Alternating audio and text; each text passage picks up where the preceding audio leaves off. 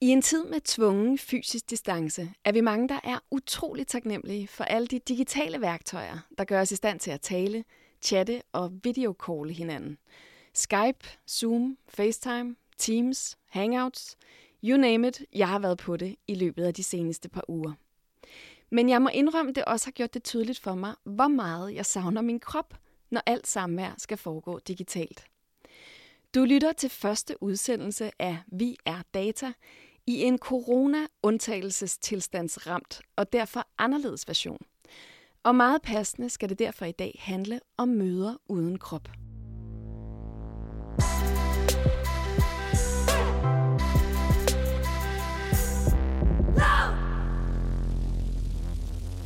Vi er Data er et ugenligt program, som handler om vores drøm om teknologien som vores tjener, og vores frygt for teknologien som vores betvinger. Vi undersøger, hvordan teknologien ændrer vores liv på ganske uventede måder, og hvordan vi kan være med til at fremelske de teknologier, vi ønsker os i verden. Jeg har bevæbnet mig med en telefon og en internetforbindelse og skal tale med assisterende professor i mediepsykologi Andreas Lieberoth om, hvad vi mangler, når vi mødes digitalt. Og så skal vi på virtuel bar med digital ansvarlig hos Mikkeler, Frank Hilmer Boring Petersen. Velkommen til Vi er Data. Hej, Anton Gade Nielsen. Hej, hej. Du er vært på programmet All Caps, som er et andet nyt program på Radio Loud, som handler om, hvad vi taler om, og hvordan vi taler sammen på internettet. Mm. Vi to vi sidder her i et radiostudie på Enigma Museet på Østerbro i København, og vi er helt alene i en meget stor bygning. Det er dejligt på en eller anden måde at være helt alene. Øh, men det er også lidt mærkeligt. Det er en mærkelig tid. Det er lidt uhyggeligt, ja. synes jeg. Uhyggeligt tomt. Uhyggeligt tomt, men også hyggeligt tomt på en måde. Vi er jo begge to blevet ansat af Enigma Museum for Post, Tele og Kommunikation til at lave de her to ugenlige programmer til Loud. Mm.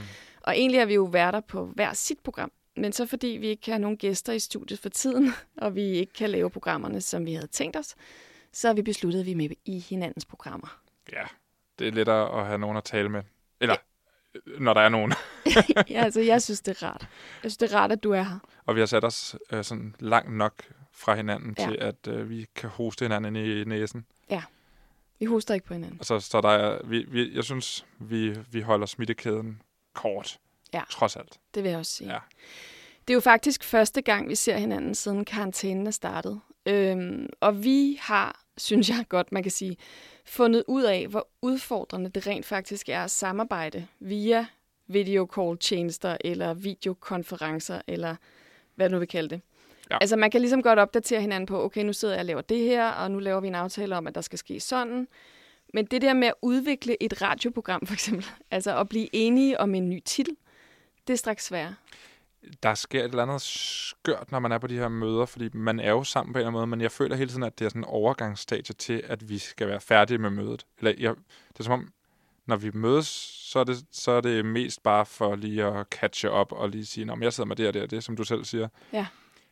Men det egentlige arbejde, ja. det er ikke det, der sker i det her møde. Nej. Men når vi mødes i virkeligheden, altså før alt det her, og forhåbentlig også efter alt det her, så bruger man jo møderne på en helt anden måde. Det er som om, man har brug for, at nogen placerer ens krop fysisk i et rum og siger, nu går vi ikke, før vi er færdige med det her. Før man sådan får arbejdet sammen på den måde, ja. som det kræver, ikke? Altså det der med at brainstorme på en titel, for eksempel. Det er så svært. Ja. altså, når men det er også fordi, man, man, kan ikke, man kan ikke snakke frit, fordi man skal hele tiden vente på, at den anden ikke snakker. Ja. Og hvis man er tre-fire stykker i et møde, så får man aldrig talt. Så føler jeg, at der er et, et par stykker, der taler, og så må de andre bare sidde og vente fordi hver gang man afbryder, så ødelægger det Ja, så klipper samtalen. videoen i mange af tjenesterne, ikke? Altså, lige snart der kommer lyd på, så får jeg videofeedet. så man skal passe på med at sidde og sige, mm, ja, når man lytter, fordi ja. så, så afbryder man.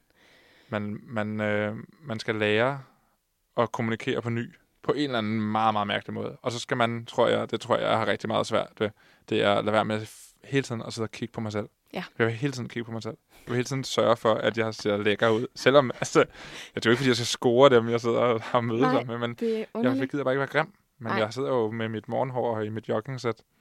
Det er mærkeligt, fordi at, øh, jeg føler mig også enormt betragtet. Og jeg glæder mig lidt til det overstået. Jeg bliver sådan lidt utålmodig. og så sidder jeg og glor på mig selv i, i den der kasse, i stedet for de andre, hvilket jeg tænker ikke er sådan befordrende for, for arbejdsdisciplinen på en måde. Men hvis man bare ved, at alle sidder og kigger på sig selv, så behøver man jo ikke at føle sig betragtet. Ja. Der var et klogt menneske, der sagde til mig, at man kan slå det fra. Sig selv? Altså kigge på sig selv. Ja. Det er at kigge på sig selv. Altså man, den anden kan stadig se dig. Det kan være, det vil hjælpe en lille smule. Øhm, så det, ved man jo ikke, hvordan man ser ud. Om man har dobbelthage. Jamen, der er, noget, der er et problem ved, at, øh, at man er gået væk fra de der webcams, som man kan tage, altså som man selv kan flytte rundt på, også dem, der sidder fast til computeren. Fordi ja. en bærbar computer er jo oftest længere nede end ens hoved, så derfor skal man kigge nedad. Hvis man har nogen som helst erfaring med at tage pæne selfies, så ved man, at de bliver allerpænest, hvis man kigger opad. Fordi så undgår man dobbelthagen. Og det tror jeg faktisk, nu det er ikke noget, det er ikke noget, jeg har undersøgt det her, men jeg tror faktisk, at der er noget psykologisk i det også. Jeg man, tror, du har ret. Vi er alle sammen blevet grimmere, ja. efter indbygget kamera er blevet standard. Og vi har alle sammen morgenhår, og vi har alle sammen joggingtøj på, og man er ikke rigtig på arbejde. Nej, jeg fandt ud af, at jeg ikke behøvede sådan... Altså, det var kun forsiden af mig, jeg faktisk begyndte, behøvede at gøre pæn. Altså, bagsiden kunne jo godt være sådan helt ulet hår i nakken og sådan fedtet. Men hvis man bare sådan lige klarede forsiden, så var det fint. Så, man bare, så er man bare sådan en cutout, der ikke skal dreje hovedet for meget. og så er der hele det her spørgsmål om etikette. Altså, må man godt rejse sig for at hente kaffe midt i et møde? Må man godt spise? Hvad synes du? Må man tage computeren med på toilettet? Ja. som jeg har set nogen gøre på nettet. Jeg synes, jeg prøver at overholde den, den samme etikette som til andre møder. Ikke bare rejse mig sådan lige pludselig og forsvinde. Og ikke uh, sidde og spise appelsin, selvom jeg har lyst til det. Ja. Fordi det snasker for sindssygt. Men altså, ej, jeg synes, man skal, man skal prøve at gøre det. Det er også derfor, jeg tror, at jeg har læst nogle artikler om, at man ikke skal have joggingtøj på. Man skal prøve at gøre det så meget som muligt til en arbejdsplads. Ja. Og der er jo faktisk også statistikker, der virker, at man er mere effektiv, når der er video på. Altså man gør sig simpelthen mere umage for at være til stede, koncentrere sig mere. Nå, ja. fordi man bliver overvåget. Ja, faktisk. Ikke? Og så er der jo nogle af de her tjenester, som øh, fortæller administratoren af opkaldet, om dem, der er, er med i opkaldet, sidder på andre sider på computeren undervejs i mødet. Ja, det er sådan en arbejdsgiver-feature. Den er jo ret interessant, øhm, det her med privacy i forhold til de her tjenester. Altså, hvor mange informationer man faktisk afgiver. Og ja. jeg tror, der er mange, der i den her hastet-digitalisering, som vi har oplevet under corona, er kommet til at sige ja til alle mulige spændende tjenester, uden at helt at vide, hvad det er for en information, man deler. Men der er specielt Zoom og Slack, mener jeg også, øh, blevet øh, kritiseret en ja. hel del for det. Jo, også fordi man, man, man installerer de her programmer fem minutter inden man skal i mødet, ikke? og man har lige smidt noget tøj på, og man er stresset, og så lige pludselig så har man sagt ja til, til alt muligt kompromitterende. Ja. Ja. Men vi skal tale om, øh, hvilke dynamikker der er i spil, når vi kan bruge vores syn og hørelse og stemme og alt det her, men vi mangler kroppen, og vi mangler den fysiske tilstedeværelse. Og til at fortælle os mere om, hvad der sker, når vi mødes på en skærm, frem for når vi mødes i virkeligheden, så skal vi tale med Andreas Lieberoth, som er assisterende professor i mediepsykologi på Aarhus Universitet. Det er Andreas. Hej Andreas, det er Marie fra radioprogrammet Vi er Data på Radio Loud. Hej Marie. Hvorfor savner jeg på en eller anden måde min krop, når alt samvær pludselig foregår digitalt? Jamen, der er jo noget helt andet i at sidde alene foran en skærm, end at sidde i et rum sammen med andre mennesker. Altså vi, når vi taler sammen, og når vi kommunikerer, så fornemmer vi hinanden igennem vores krop. Det vil sige, at hvis du læner dig forover og ser interesseret ud, så, øhm, så stimulerer min krop, ligesom hvis det er den måde, jeg får en fornemmelse af, om du er interesseret eller sur, eller vil, vil have ordet, eller et eller andet andet. Så hvis vi ikke kan dels se vores hinandens krop ret godt, men heller ikke, heller ikke kan bruge vores egen krop til at kommunikere, så bliver der en masse af sådan den lidt uformelle kommunikation, som faktisk er sindssygt vigtig for at få samtaler til at glide, der, øhm, der bliver sværere at kode i hvert fald. Hvad er, det, hvad er det mere præcis for en uformel kommunikation, der så mangler? Jamen, når vi holder møder, så kan det jo godt være, at man som mødeleder tænker på det sådan, at så står der en oppe ved PowerPoint-slidet, eller sidder for bordenden og, og er ordstyrer og sætter agendaen osv. Men i virkeligheden foregår der jo hundredvis af små interaktioner folk imellem. Altså dels så kan man lige læne sig ind til naboen, tit og viske et eller andet, hvis man tænker, hey, hvad med det her, det skal til hurtige spørgsmål. Og dels så er der en masse måder, vi, vi sådan lige så stille signalerer, vores reaktioner på det, der foregår. Altså for eksempel, hvis vi har siddet med hånden op i lang tid, så kan vi begynde at opsende mere sine øjne, nu vil jeg altså gerne have ordet, eller vi kan begynde at læne os tilbage og se lidt fraværende ud, hvis vi begynder at være trætte af at høre på det, der bliver snakket om, og alt den slags. Og det er sådan det er noget enormt vigtigt uh, uformelt som kommentarspor, som ligger nede under det, der egentlig sker, altså dem, som står og siger, Andreas, nu har du ordet, eller øh, nu skal vi snakke om det her. Så, så det, øh, det savner vi rigtig meget alle sammen, tror jeg. Ja, og men, men øh, i virkeligheden så kan vi jo godt se hinanden. Det er jo det, der er lidt interessant med videocallet, i hvert fald ved den øh, kommunikationsform. Altså videoen gør jo, at vi kan se hinanden. Hvorfor kan vi så ikke aflæse kropssproget så godt? Jamen, det er dels noget med, hvor, hvor trænet vi er i at få overblik over de andre i, i sådan en situation. Altså for, for nylig havde vi for eksempel et møde på Zoom, som jo bliver brugt rigtig meget. Og der var der tre-fire forskellige måder, folk brugte på at få deres... Øh, på at få et ord ind i samtalen, for eksempel. Altså, nogen sad og flagrede med armen, og nogen brugte den lille ræk hånden op knap, og nogen tændte bare for, øh, for kanalen og sagde, nu vil jeg gerne sige noget. Så, så en af de, et af de problemer er sådan set ikke, at vi kan det. Problemet er mere, at vi ikke er så vant til at afkode alle de menneskers signaler på en gang. Særligt når der kommer informationer fra tusind forskellige strømme, som vi ikke lige er vant til. Så, så det er i virkeligheden tit ikke så meget det, at kanalerne ikke giver mulighed for det. Det er tit mere det, at vi ikke sådan helt er i vane med dels at sende signalerne på en god måde, så folk fanger dem, men også at at have overblik over de der mange mødedeltagere, som kunne være i et, i et møde. Det gør jo ikke så meget, hvis man er to, men man kan sagtens have afdelingsmøder, hvor der sidder 30. Men lige præcis det der med, at vi alle sammen har forskellige forudsætninger, det er vel også en del af det, som vi normalt har i møderne. Det der med, at vi kommer ind, og så aflæser vi hinandens forskellige humør og taler lidt om, hvordan vi har det osv. Det er vel også det uformelle, vi skal have bragt ind i videosamværet på en eller anden måde. Ja, på en eller anden måde er det nok. Altså, jeg har en, en rigtig dygtig kollega, der hedder Rikke Toft Nørgaard, som sidder og arbejder rigtig meget med den her slags. Så hun, hun siger, at tricket er at lade være med at behandle digitale møder som et dårligt rigtigt møde men behandle det som et digitalt møde i stedet for. Fordi hvis vi forventer, at, øh, at alle de her uformelle ting, og alle de små hvad hedder det, øh, småsluder og alt det, det, det, vi er vant til, kan forløbe fuldstændig som vi plejer, så bliver vi sindssygt frustreret, fordi vi ikke lige kan række hånden og sige, jeg har lige lyst til at indskyde noget, undskyld. Eller lige hvis det side, man hold kæft, hvor er han dum at høre på. Eller et eller andet, som er det, det vi er vant til at, til at kunne gøre, hvis, hvis, hvis vi er den type. Ikke? Men, hvad hedder, men det kan vi bare ikke, og det betyder, at hvis vi har de forventninger, så vil vi også sidde virkelig og enten bryde nogle normer, som, som er nødvendige for at få sådan et digitalt møde til at køre nogenlunde fornuftigt, eller også så vil vi virkelig sidde og blive hammerende irriterende over, at folk ikke forstår, at vi har brugt ræk hånden op knappen eller et eller andet.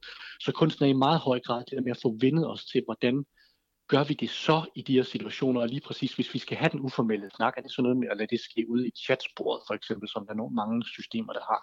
Og sige chatsporet, det kan vi bruge til sådan det som, som det, den der underliggende kommentarspor, som alligevel tit kører, når vi har et møde eller, øhm, eller simpelthen bare vende os til, det kan vi sgu ikke have. Det, det, det her det er mere sådan en, en formel, nu er der nogen, der taler, og de andre lytter, og så siger vi farvel og tak for i dag.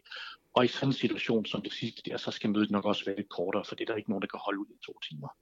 Nej, klart. Og der er vel også noget med, at vi på en eller anden måde, øhm, nu hvor vi netop skal være ret disciplineret og være mange til stede samtidig ofte, at vi ændrer vores kropssprog på de her møder. Altså jeg vinker for eksempel utrolig meget mere, end jeg plejer for tiden.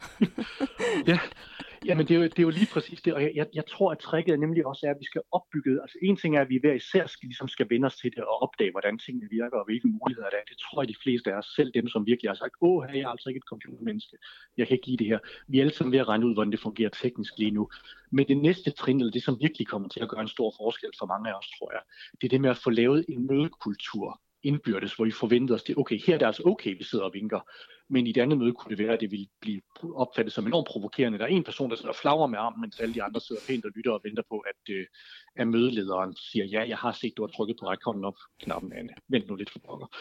Øhm, så, så jeg tror lige præcis det der med, at vi vender os til hinanden, altså dem, som vi har møder sammen med, øh, og måske for lige så stille for at opbygge sådan en dansk online mødekultur, som vi vil gå ud af det her med på, hvor vi siger, okay, nu, nu har vi faktisk øvet os rigtig meget af det her, så nu er vi formentlig bedre til det når coronakrisen går væk, og vi bare er, er tilbage på arbejde, men alligevel måske skal snakke med dem, der sidder i en anden by, eller kineserne, eller et eller andet. Ja.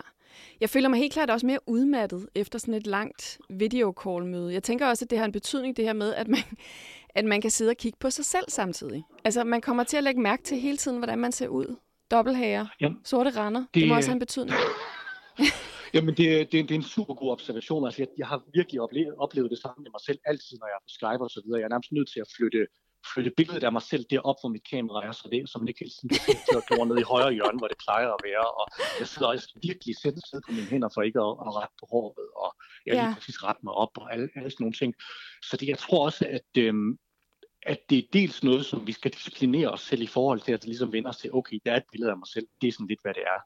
Øh, men jeg tror, du har ret i, at, at det, det, er det, det var det, jeg nævnte tidligere, at der kommer informationer på en masse nye spor, som vi ikke er vant til. Altså vi, hvis, hvis vi kigger på det sådan fra et psykologisk perspektiv eller et kognitivt perspektiv, så er vi vant til, at alle de signaler, der er i normal interaktion, hvor man sidder fem mennesker eller 20 mennesker rundt om bord, dem kører vi nærmest på automatikken, altså vi behøver ikke tænke bevidst over dem.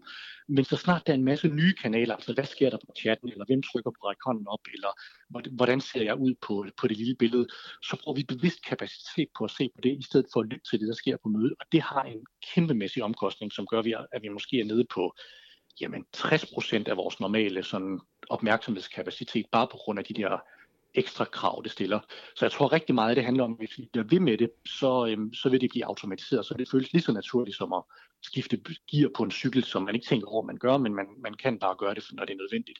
Men lige nu, så, øh, så kræver det bevidst opmærksomhed, som det gør for min lille datter Ingeborg. Hun er ved at lære at køre på cykel, så alting kræver, hun tænker over, mm. hvad skal jeg gøre, og så går det galt for hende.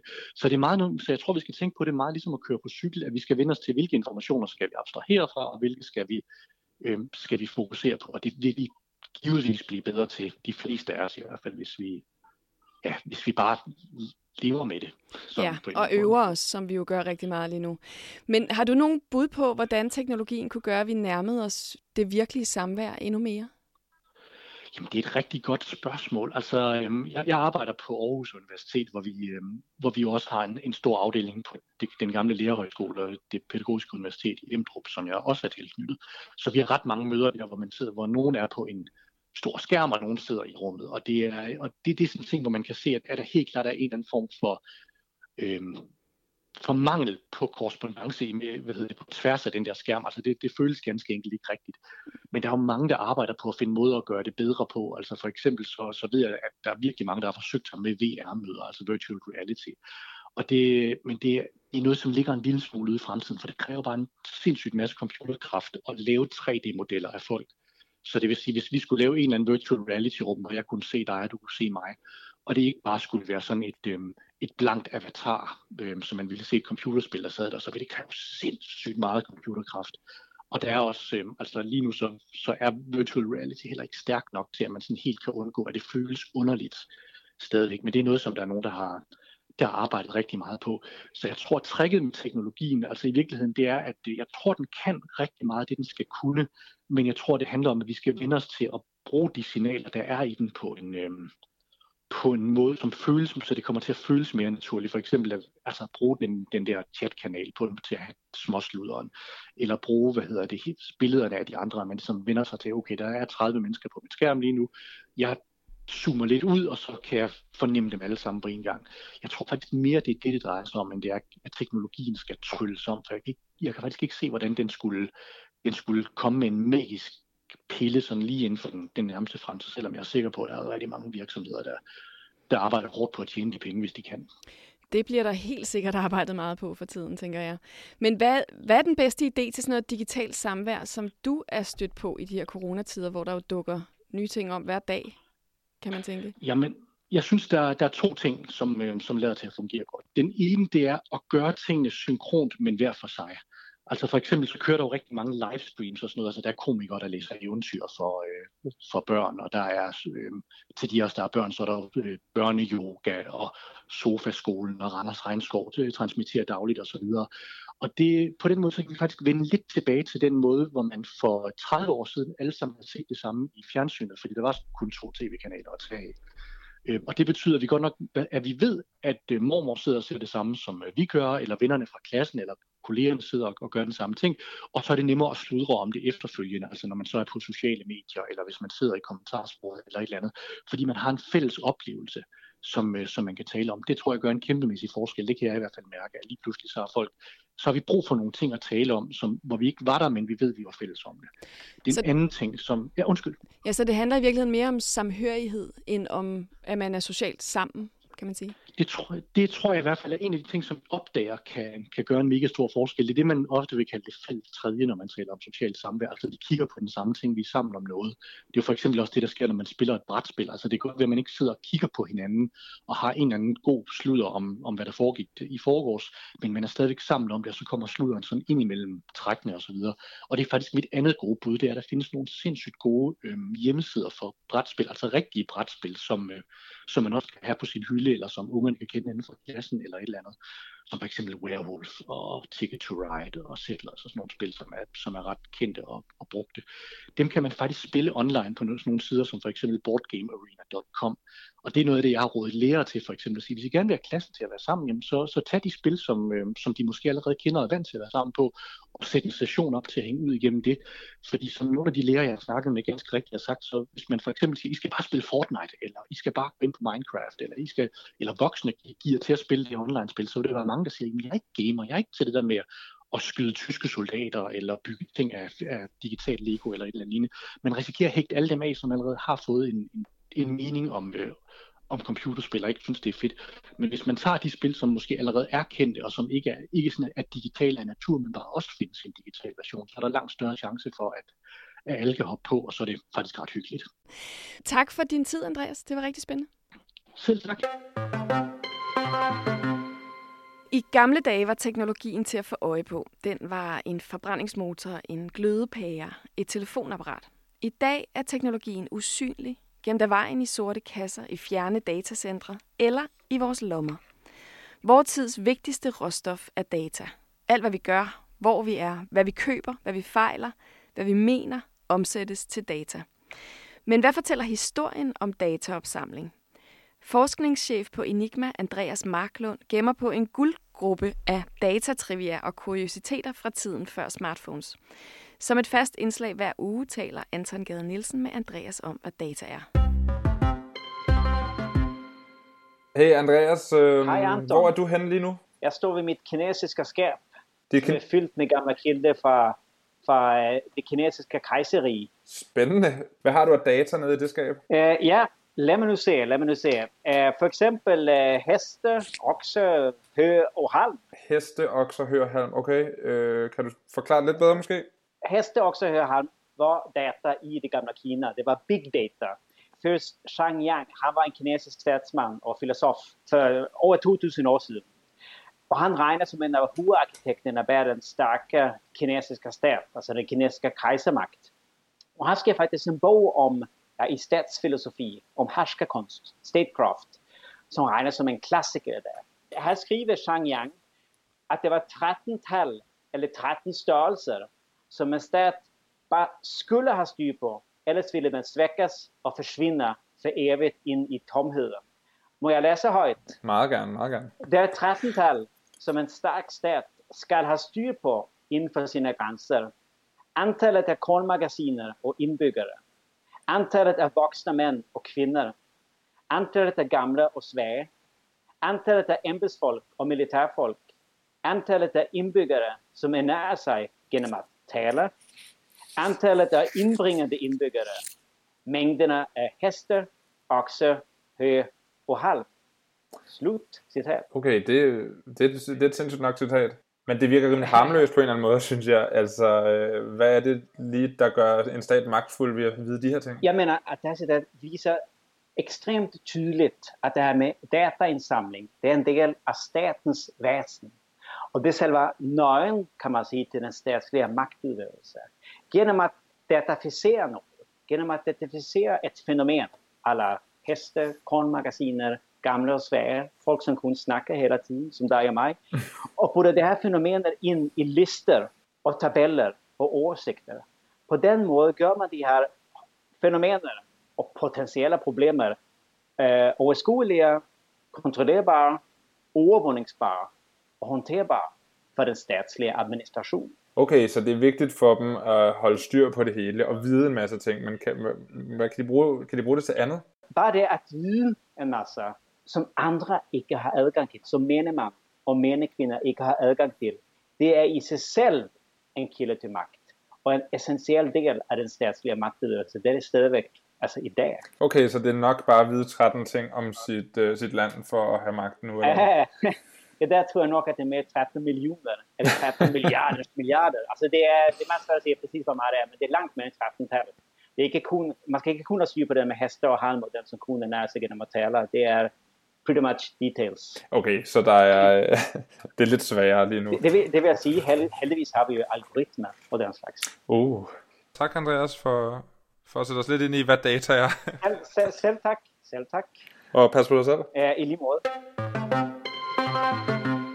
En af de smukke ting, der er kommet ud af coronakarantænen, er, at der myldrer idéer frem til, hvordan vi kan være sociale uden at være fysisk sammen. Der er dokumentarfilmfestival og yogatimer og morgengymnastik og middage og koncerter og debatter og gudstjenester. Det hele findes nu online med større eller mindre succes. Øl- og barimperiet Mikkeler var hurtigere til at lancere en række virtuelle barer som erstatning for alle de fysiske barer, de måtte lukke verden over. Allerede den 20. marts åbnede de med et brag af en fredagsbar. Og det var digital ansvarlig hos Mikkeler Frank Hilmer Boring Petersen, der kom på den idé. Hallo Frank. Hej Frank, det er Marie Høst fra Vi er Data på Radio Loud. Hej Marie. Hej. Hvorfor har I lavet virtuelle bar? Jamen, det var egentlig lidt, lidt en idé, som vi har gået og brygget på længe. Øhm, eller som jeg i hvert fald har gået med. Fordi at jeg kunne se, at, at vi har et kæmpestort outreach i hele verden. Og, og har også bar i, i, i de fleste kontinenter og ret godt repræsenteret. Men der er masser af steder, hvor vi har mega mange fans og mega mange følgere, men man ikke ligesom har, har øh, fysiske platforme, hvor folk kan mødes på. Så, så ideen om at lave et eller andet form for hvad kan man sige, sådan digital eller virtuel øh, møderum har ligget der før alt det her øh, coronavirus kom. Og så er det klart, at, at da den ligesom gjorde sit indtog, så måtte vi jo lukke. Jeg ved ikke, hvad vi er oppe på nu. 95 procent af vores steder måske. Øhm, og det, det gjorde jo, at, at lige pludselig så var der også en lille smule mere storytelling og idé i det, at vi kunne sige, at nu er der faktisk en, en god grund til aktivt at bruge det her.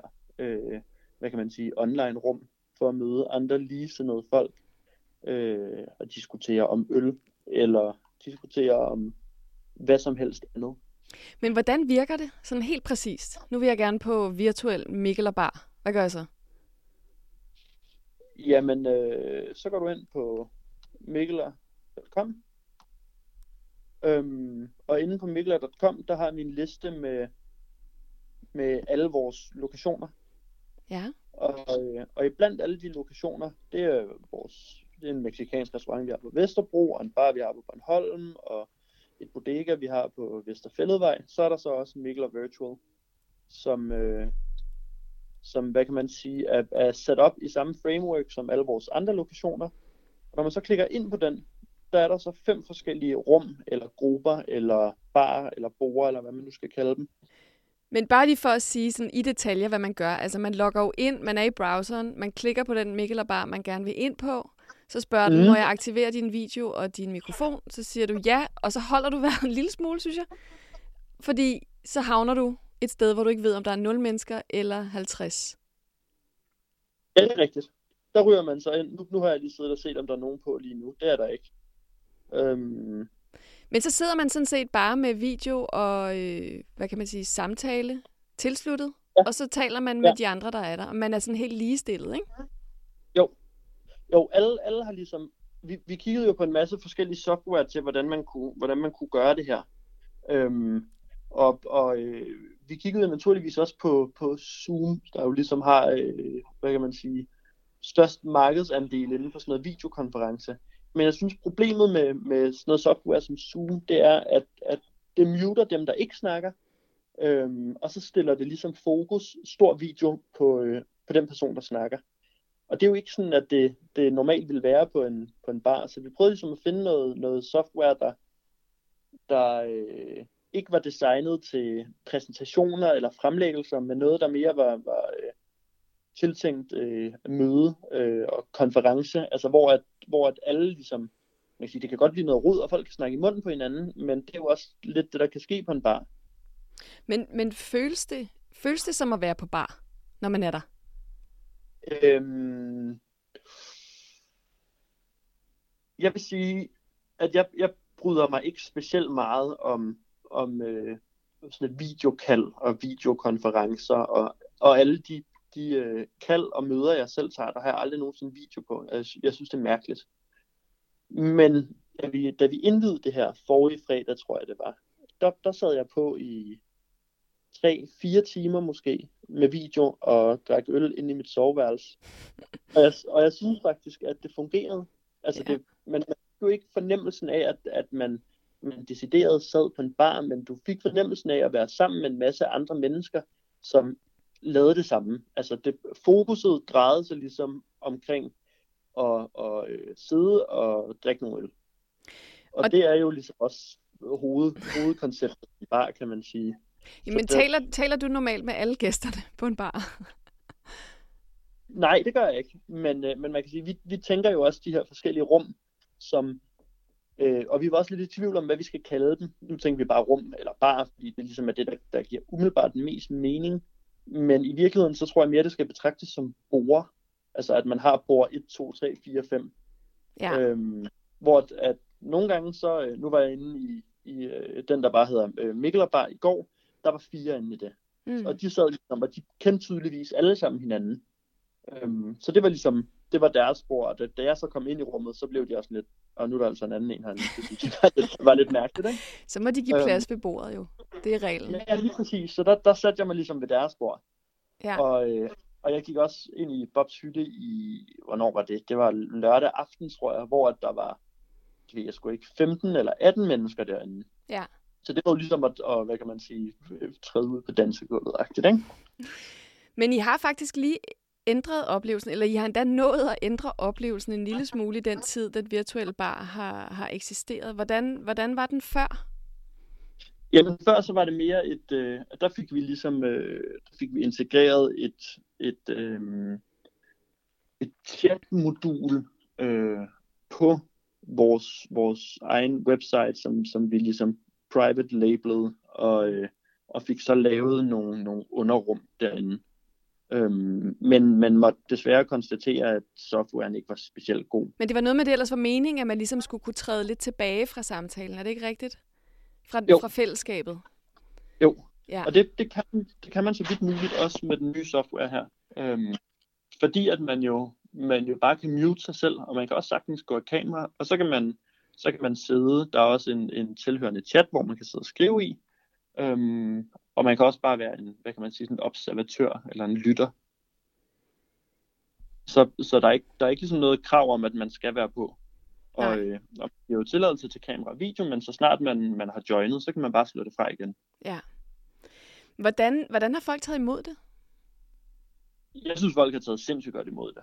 Vi har jo haft sådan lidt, det er jo, det er jo sådan lidt turbulente tider, og vi prøver at finde ud af, når man, hvad skal vi egentlig bruge det til, og, og hvordan kan vi få en eller anden form for kommersiel værdi ud af det.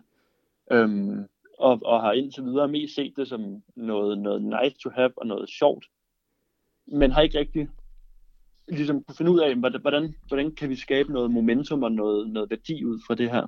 Men nu er vi så begyndt at planlægge forskellige former for events, lotteri inde i Bobshytte, og vi planlægger en koncert på torsdag. Fedt. Hvem så, skal øh, spille? Så, øh, det skal Ring Them Bells. Okay. Øhm, det er det, vi har, har snakket med dem om lige nu. Det kan godt være, at vi vælger at streame det på vores, vores Instagram i stedet for. Det har vi ikke helt besluttet os for endnu. Men jeg vil gerne, ligesom, jeg vil gerne gøre det her, inkorporere det her som en, en hvad kan man sige, en, øh, et, øh, hvordan skal jeg forklare det, som et øh, naturlig del af, af folks karantænedag her lige at gå ind og, og tjekke, er der nogen folk online på nogle af barne, og er der nogen, jeg lige gider at snakke med lige nu. Ja. Jamen, fordi hvad taler folk om? De taler vel ikke kun om Mikkel og øl? Nej, nej, overhovedet ikke. Folk taler faktisk overhovedet ikke om Mikkel og øl. Folk snakker om, øh, om alt muligt mellem himmel og jord. Så er der også det element, som jeg også føler har været lidt sådan en, en icebreaker, eller som har fået folk til at snakke enormt meget. Det er, at, øh, at folk de kommer på fra hele verden. Øhm, det vil sige, at der er det er jo enormt spændende at høre om. Altså man sidder inde i det her, man sidder inde i det her chatrum, øh, og der har du en fra, fra øh, Seoul, og du har en fra Tokyo, og du har to fra San Diego, og du har en fra New York, og du har en fra Spanien og en fra Italien. Så find ud af, når man, hvordan, hvordan står det til hos jer, og hvordan står det til hos mm. jer, og hvordan står det til hos jer. Og ligesom, ligesom øh, få en eller anden form for debat, eller få en eller anden samtale om, hvordan er, hvordan er jeres forhold? Men det kan jo også være, det corona, der så gør, at, at folk endnu mere i endnu højere grad, ved mindre man, altså, når man ikke er sådan virkelig internettypen, gider at være sammen med, med fremmede mennesker på den her måde virtuelt. Det tror jeg da. Ja. Jeg, jeg tror helt klart, at, at det er en, øh, altså det er sådan et ekstra spark i røven. Men, men med det sagt, så tror jeg også, at det her det er noget, der kommer til at leve videre bagefter. Mm. Det er jeg slet ikke i tvivl om, og jeg har også fået enormt meget feedback fra, øh, vi har også meget direkte feedback med de her sådan, øh, øh, beerclub medlemmer, som er meget, øh, som er meget øh, super, super, super dedikeret. Og de har, de har jo lige netop efterspurgt det her øh, i, i lang tid. Et eller andet chatforum, hvor de kan mødes, og vi har Facebook-grupper for fans, for følgere, hvor de kan mødes og, og diskutere om ølene, så det er jo bare en måde ligesom at lidt øh, bryde ind i sådan privatsfæren og, og gøre det en lille smule mere, øh, sætte det en lille smule mere på spidsen, i og med, at nu kan man ikke længere bare skrive sammen, nu bliver man, nu bliver man også mere eller mindre tvunget lidt til os at give sig til kende og snakke sammen og, og se på hinanden. Ja, helt sikkert. Så, så jeg tror, at coronaen bidrager til, at, øh, at folk de bliver en lille smule mere øh, open-minded omkring og, øh, at sidde og snakke med vidt fremmede mennesker på nettet. Men hvad, er der nogen, der kigger med? Er der nogen, der ligesom sørger for, at der er god tone og omgang, altså man ikke havner i sådan en chatroulette-agtig situation? altså vi har, øh, vi, har moni- vi har monitoreret ret meget. Okay. Øhm, I alle rummene for, for netop op og, øh, at holde, holde øje. Og så har vi også et, øh, vi har en aftale med dem, der har softwaren, om at øh, når, hvis, hvis folk ligesom indrapporterer, man kan indrapportere øh, jeg ved ikke, hvad det hedder, sådan noget, altså noget behavior, der går imod deres terms and conditions ja. eller retningslinjer, så, øh, så går de ind i det, og så bliver vi også underrettet. Okay, så vi havner ikke i chatrouletten her, tænker du? Det håber jeg ikke. øhm, men har I gjort jer nogle overvejelser i forhold til det her med at beskytte brugernes privatliv? Det er jo en ret vild situation at træde ind i, i det her rum og dele med hele verden, hvor man er, for eksempel, hvordan man ser ud det er det bevares. Det er, det, er jo, det, er jo netop, det er jo netop ekstremt mærkeligt, og, øh, og det er måske også det, jeg selv synes er en lille smule mærkeligt, og det er derfor, jeg ikke, at jeg ikke tidligere har, har øh, bevæget mig i, i den her øh, slags forumer. Du, som, som, øh, som, hvad kan man sige, som aktiv bruger, der kan du altid se, hvem der er online derinde. Du kan altid se, hvem der kigger med. Ja. Øhm, du har en, en boardlist af brugere, og så bruger vi, øh, så bruger vi selvfølgelig øh, krypteret og godkendt software, øhm, og lærer ikke nogen som helst informationer om nogen folk. Nej. Vil man kunne se, hvis nogen filmede, for eksempel? Brugt ikke et eller andet skærmoptagelse? Nej. Nej. Det vil jeg kunne se. Så det må man tage med, ligesom hvis man er på en ja. bar. ja. okay. Øhm, egentlig så er det her jo en, altså en rimelig old school chatroom fornemmelse. Men er det, mm-hmm. er det noget, I, du kunne drømme om, at teknologien kunne byde på noget ekstra, som I kunne videreudvikle på en eller anden måde, for mere at illudere samværet på en bar? Jamen, vi, vi uh, snakkede faktisk om det. Jeg har haft sådan en, uh, en uh, kørende dialog med, med August for Kvalifik, både før det her og under, og de har ligesom hjulpet med sparring og opsætning. Um, og, og vi har faktisk planlagt et møde her, bliver formentlig i næste uge, hvor vi ligesom snakker om, hvad kan man gøre next step? Og jeg tror lidt, at ideen lige nu var jo, at nu skal vi bare gøre det. Nu skal det gå hurtigt. Vi skal have et eller andet øh, øh out-the-box software, der bare fungerer. Så derfor så kan vi ikke øh, begynde at designe og programmere det helt store. Men, men vi har haft alle mulige forskellige vilde idéer op på tegnebrættet, og vi har snakket om, at når man, hvad nu at vi, vi laver med et eller andet noget VR-software, laver verdens største rigtig virtuelle ølsmagning, øh, og har skrevet ud, og øh, hvem har øh, Oculus øh, VR-devices, der har lyst til at være med i en stor VR-ølsmagning, og har en, der kan designe en bar til os.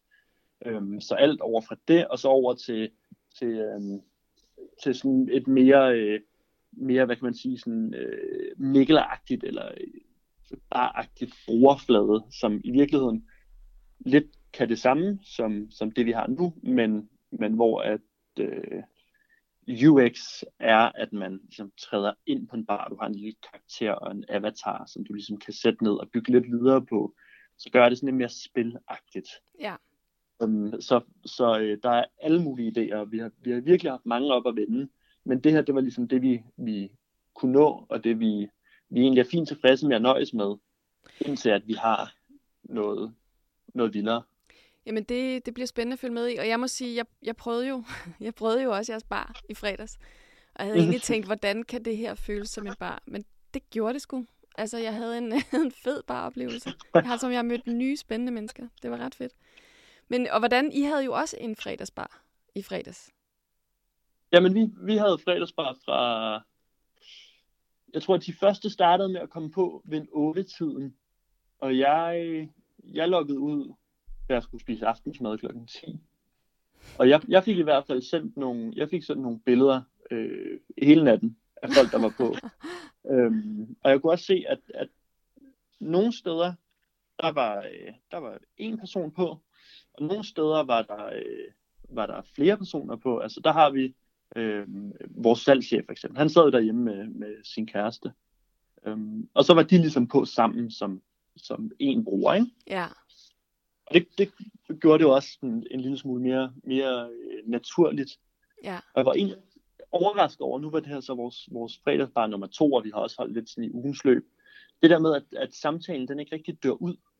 Og jeg tror også lidt, det kommer af, at, at der er nogle folk derinde, der er enormt øh, sociale og udadvendte, som ligesom hver gang, at, at en samtale kan være, være ved at dø lidt ud, jamen så puster de liv i den igen. Det er, øh, det er faktisk en, en overraskende sjov oplevelse at tage på virtuel bar, det må jeg sige. Øhm, tak, tak fordi du tog dig tid, Frank. Jamen selv tak.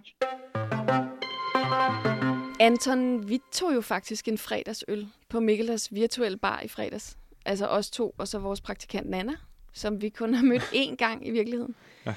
Og vi havde nok lidt forventet, at det bare var vores lille redaktion, der var til stede lige først, ikke? Jo, man, og man gætter aldrig, hvad der så skete.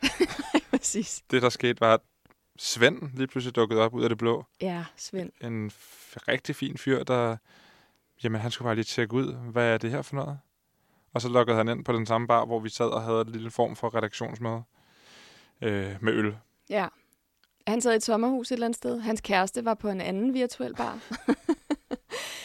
og det var overraskende hyggeligt, synes jeg, at møde Svend. Og senere mange andre, så begyndte vi at invitere venner, ikke? Så jo. kom der nogle af, af mine venner og Nannas venner og Svends venner. Hvad blev der egentlig af dine venner? De gad ikke. vi mødtes senere på et lukket, lukket Nå, kanal. okay, dem vil du ikke dele. Nej, men det var, ret, det var, det var en ret sjov øh, oplevelse, det her med, at når, når man sidder på en bar normalt, så kan man jo godt lukke andre mennesker ude, og man skal helst have taget sig et par øl, før man begynder at åbne op for andre mennesker på den her bar. Men her, der bliver man ligesom tvunget til med det samme at, øh, at snakke med folk. Ja. Fordi de har deres ansigt lige oppe i hovedet på dig hele tiden, ikke? Jo. Og sidder bare og venter. Ej, jeg, øh, jeg synes, det var interessant, fordi jeg synes faktisk, det var en lille smule angstprovokerende, da jeg skulle logge på. Det der med at logge ind et sted, man ikke ved, hvad er, med sit kamera mm. og mikrofon tændt. Det havde jeg lidt nøje over. Øhm, og man kan ikke se, før man logger ind, hvor mange der er på baren, eller om der er nul på baren. Så derfor er det, en, det, det er faktisk en lidt vild oplevelse. Og måske er det også en del af det, der gør det lidt spændende, og adrenalinkick interessant. Ja, for nu nævnte du chat roulette, ja. som jeg har brugt rigtig meget sammen med kammerater i mange år, også, men snart for mange år siden. Og det har mest været noget, vi satte på i en brændert. Der var det jo ikke angstprovokerende, men der var det jo bare altså, fucking skørt. Ja. Og man ventede altid på, at der kom en tissemand. Ja. Og det gjorde der altid. Det gjorde der. Og det gjorde der nærmest... Nogle gange så havde man bare ventet på, at der ikke kom. Hvornår er der nogle rigtige mennesker, som ikke bare sidder med deres tissemand? Ja, men det var ligesom om, at uh, ratioen af tissemænd til mennesker, den blev også højnet betragteligt i nogle år, ikke? Fordi men, der var... Men der var... Man, man, det, det øh, magiske ved, ved chatroulette var jo, at man kunne mm, faktisk mødes med nogen en gang imellem og have en rigtig samtale med nogle mennesker, ja. der var et andet sted, og bruge tid på dem på en, på en måde, man aldrig havde tænkt mig ville kunne øh, i virkeligheden. Og det, det, det er også lidt den følelse, jeg havde af det her. Fordi man er så meget oppe i ansigtet på folk, selvom de er et andet sted, fordi kameraet jo filmer dem tæt på, ikke?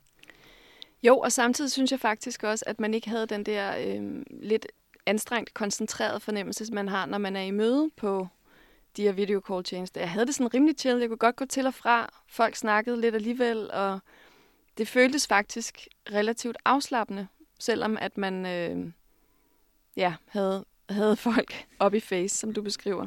Ja, og, og det, det er rigtigt. Jo flere der kom, jo lettere blev det, fordi at så sad man ikke helt sådan og tænkte, åh oh, nej, jeg er den, der skal sige noget nu. Ja. Så kunne det ligesom løbe lidt mere naturligt, ikke? Og ja. folk snakkede om, hvordan planter man bedst en avocadosten, og ja. sådan nogle lidt random ting. Men det var virkelig, virkelig hyggeligt. Ja.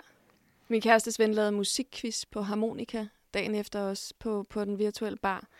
Det var, øhm, det mindede faktisk om en baroplevelse, selv om teknologien egentlig var relativt old school så synes jeg, at der, jeg havde fornemmelsen af, at jeg havde været på bar, da jeg vågnede dagen efter. Det var jeg positivt overrasket over. Måske var det vinen også. Det er jo følelsen dagen efter, der er den vigtigste, når man tager ud. Ikke? Præcis. Nå, Anton, i den her sidste del af Vi er Data, der er det meningen, at du kommer ind med en aktuel historie fra nettet om det emne, vi nu taler om. Mm. Nu er du her allerede. Ja, tak fordi jeg måtte komme. Ja, selv tak. Har du noget spændende med? Jamen altså, øh, der sker jo virkelig mange ting på, øh, på nettet i de her dage, fordi folk jo er tvunget til at sidde derhjemme med deres telefon i hånden eller deres computer på skødet. Så derfor opstår der alle mulige nye ting, som jo som teknologien har ligesom været gearet til det fra start af. Der er mange, der begynder at sende live på, øh, på Instagram, og sender live sammen med andre, altså hvor man laver split screen. Der er blandt andet øh, Melvin, komikeren Melvin Kakusa, som, oh, Melvin. Øh, ja. som er en virkelig, virkelig sjov fyr. Ja han har om morgenen laver han morgengymnastik med en kendt ven. Eller, jeg ved ikke, om de altid er venner, men i hvert fald en kendt. Dar Salim har været med, øh, Sofie Linde. Og der er altså op til 15.000, der ser med live på det hver øh, formiddag. Det synes jeg er sindssygt imponerende. Det er ret interessant, fordi sådan noget live live video, livestreaming på både Insta og Face, det er sådan noget, der overhovedet ikke har interesseret mig mm. tidligere. Mm. Altså det er virkelig ikke, det er gået fuldstændig under radaren for mig. Og nu kan jeg godt mærke, at det også interesserer mig, ligesom tydeligvis alle mulige andre mennesker meget mere. Altså der er data, der viser, at, at i Italien er livestreaming, eller viewing af livestreaming på Insta og Face, det, det er fordoblet her under karantænen. Ja.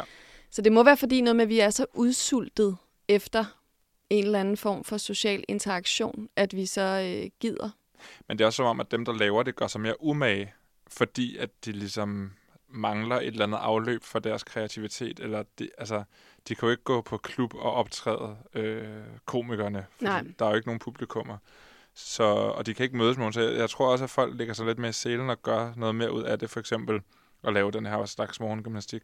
Ja, og det format har været lidt præget af ligegyldighed et stykke tid, ikke? Og nu er det som om, man, er, man har mere lyst til at sætte sig i andre folks situation, men det handler også rigtig meget om, at der er enormt meget envejskommunikation normalt på sociale medier. Vi kigger på videoer, folk har lagt op, vi behøver ikke være med dem i øjeblikket. Og det har vi lyst til nu. Og så tror jeg også, det handler om, at lige nu ved dem, der laver de her ting, at folk alligevel er hjemme, så de kan også lave for eksempel, altså de kan lave faste sendetidspunkter. Der er øh, ja.